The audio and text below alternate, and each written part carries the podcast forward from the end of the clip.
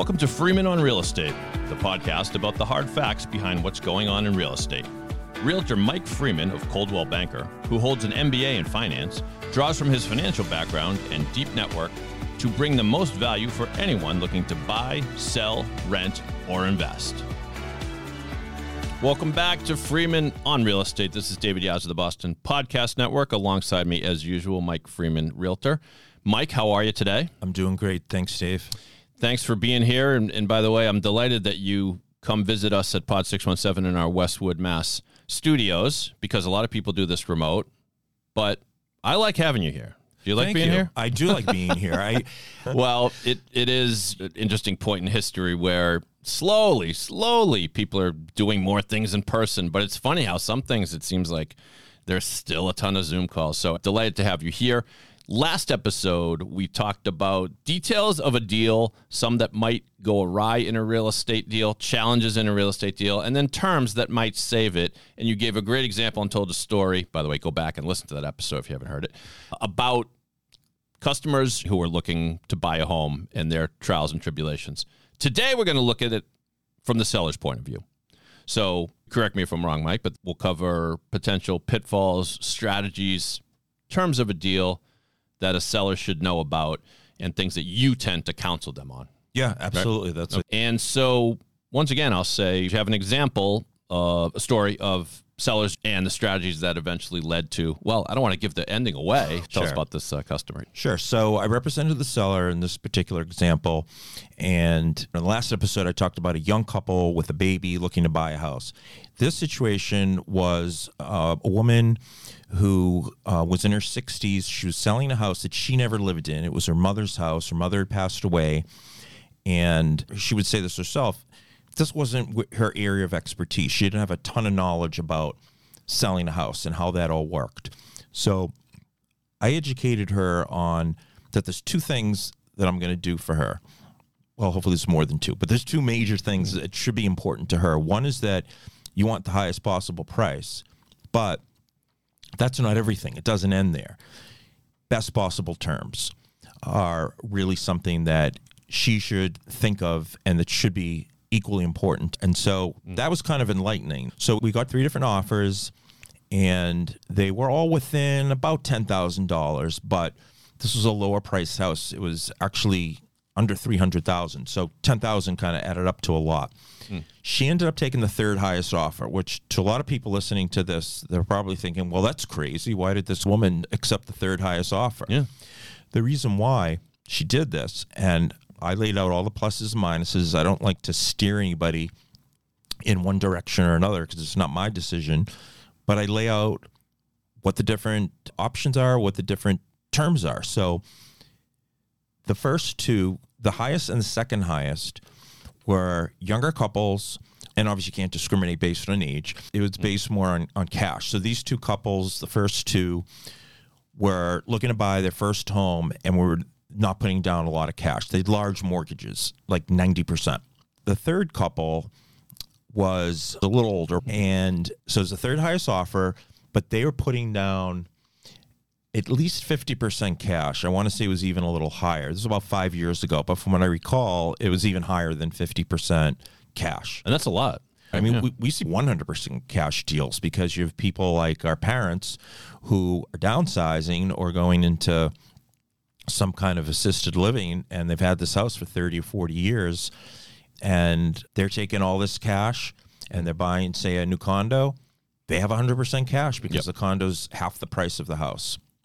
So she felt the most confident that the third offer was going to get their mortgage. She didn't have to worry about the appraisal. That actually was a big thing for her. Yeah. So not only did she have more confidence because of the different situation in life that these folks were in, but at 50% cash, let's just call it 50, you don't have to worry about the appraisal because even if it came in $50,000, $70,000 less, they had the cash. The other couples that were putting down 10% cash, if their appraisal doesn't come in now, you think, well, they probably don't have the money. They're probably giving all of their savings or a lot of their savings towards the down payment, and they probably can't afford it. So that was a big part of her thinking. Meaning that the deal would ultimately fall through? Or she would have to lower her price, which she didn't want to do. Nobody wants to lower their price. So ultimately, she accepted the offer from the third highest. Right. What happened after that? So she ultimately was very happy. Not everybody is going for every last penny. You want to be happy with what you accept. She was happy with what she accepted.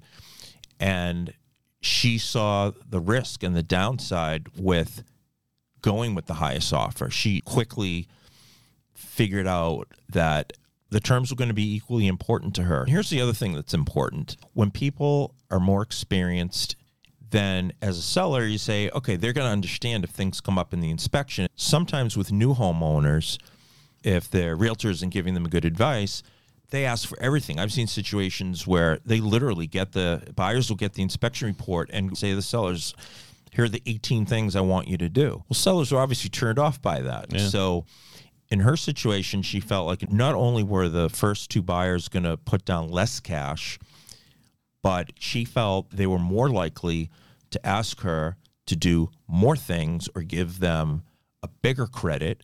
So now the deal may not be the highest or the second highest because they may ask for more money back. So let me ask you this.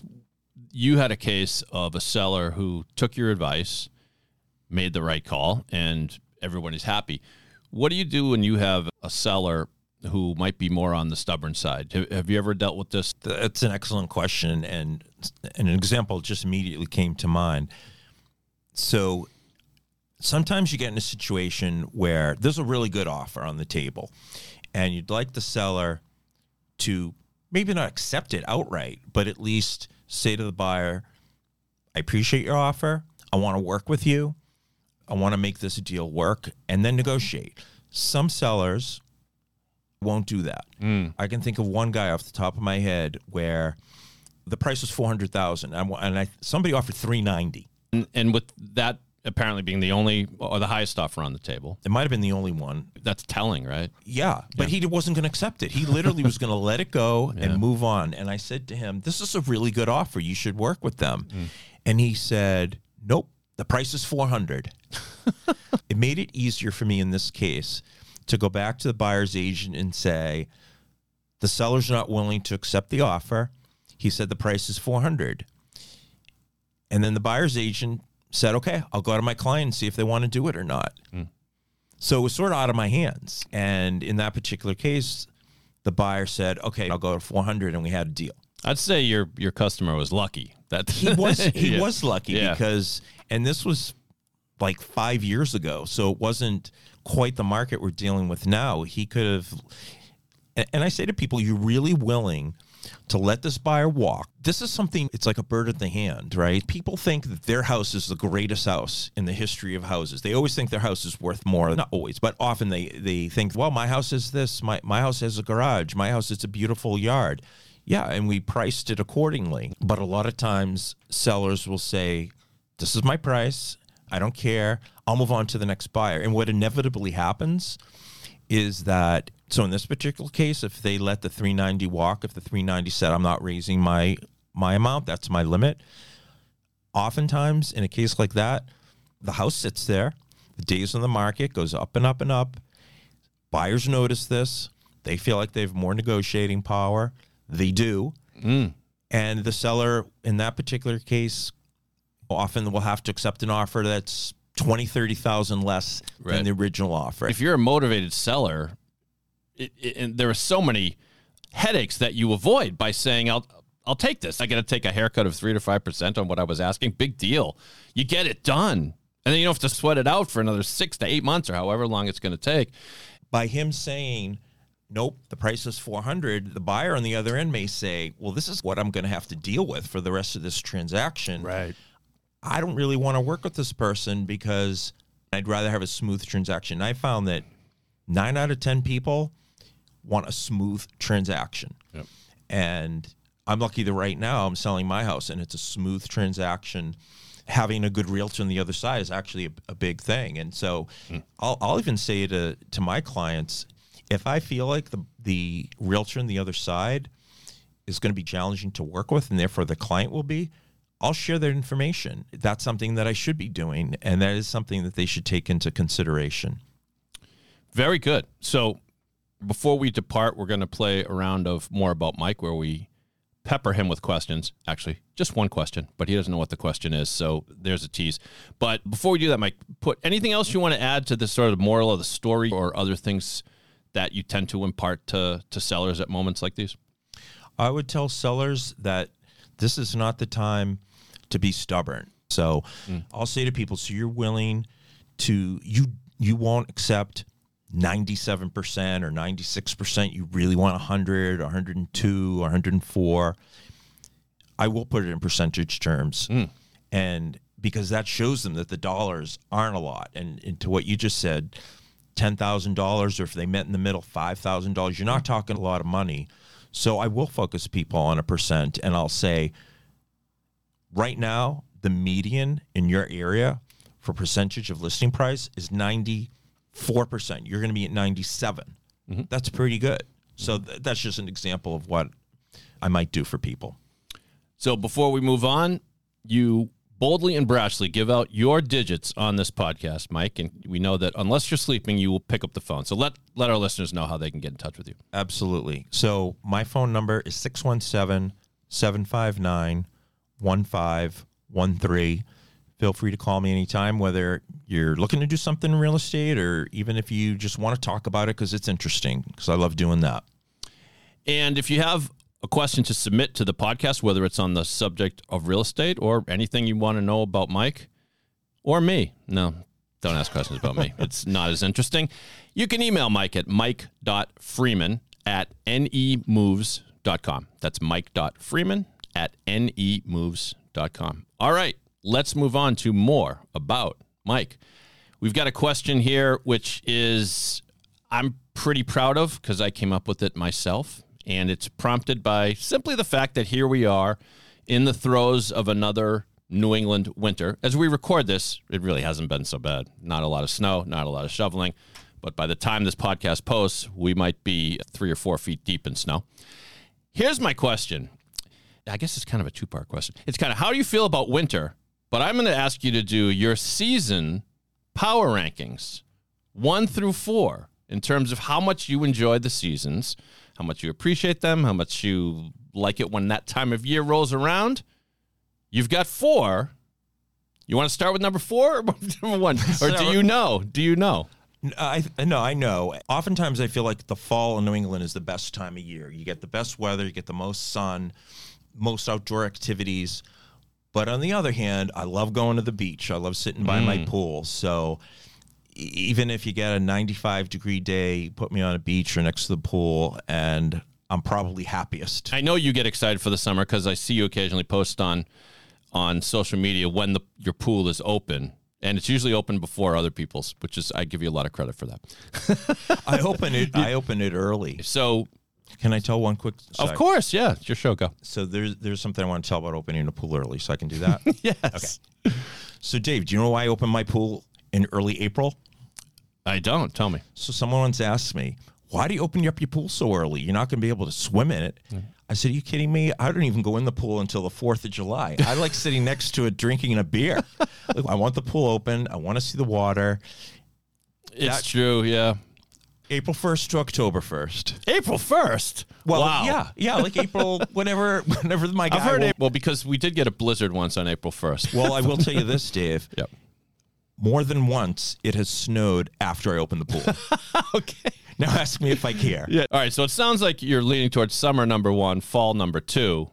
So how do you wrap up the other 2 seasons? I would put spring first because even though we don't have great springs around here, you do get a decent number of warm days. And there's nothing better than like a 70-degree day in March and April where you feel what's coming and you get out there and you think, this is awesome, even if there's still some snow on the ground. So I agree. It's almost like hope is in the air because exactly. You got a nice day and it feels like it's just going to get better from here for a few months. So exactly. Yeah. And winter. The winter, I always like to say I'm a New Englander. I like the change of seasons, which I do. But I could do without winter. I could do without if we just skip that season. Very good. If you have a question for Mike, email Mike at mike.freeman@nemoves.com. nemoves.com. I'll remind you, Mike's phone number. That's 617-759-1513. Another terrific episode of Freeman on Real Estate. We encourage you to follow the show on Apple Podcasts or wherever you find your pods. Mike, fantastic job. Do you have a website people can go to learn more about what you do? Absolutely, and encourage people to do this. MikeFreemanHomes.com. Dave, thank you very much. I really enjoy these. I think that you do a great job. They're a lot of fun, and I'm happy. Thank you so much for listening to Freeman on Real Estate, which comes out every other week, by the way. So we'll see you in 2 weeks. Thanks for listening.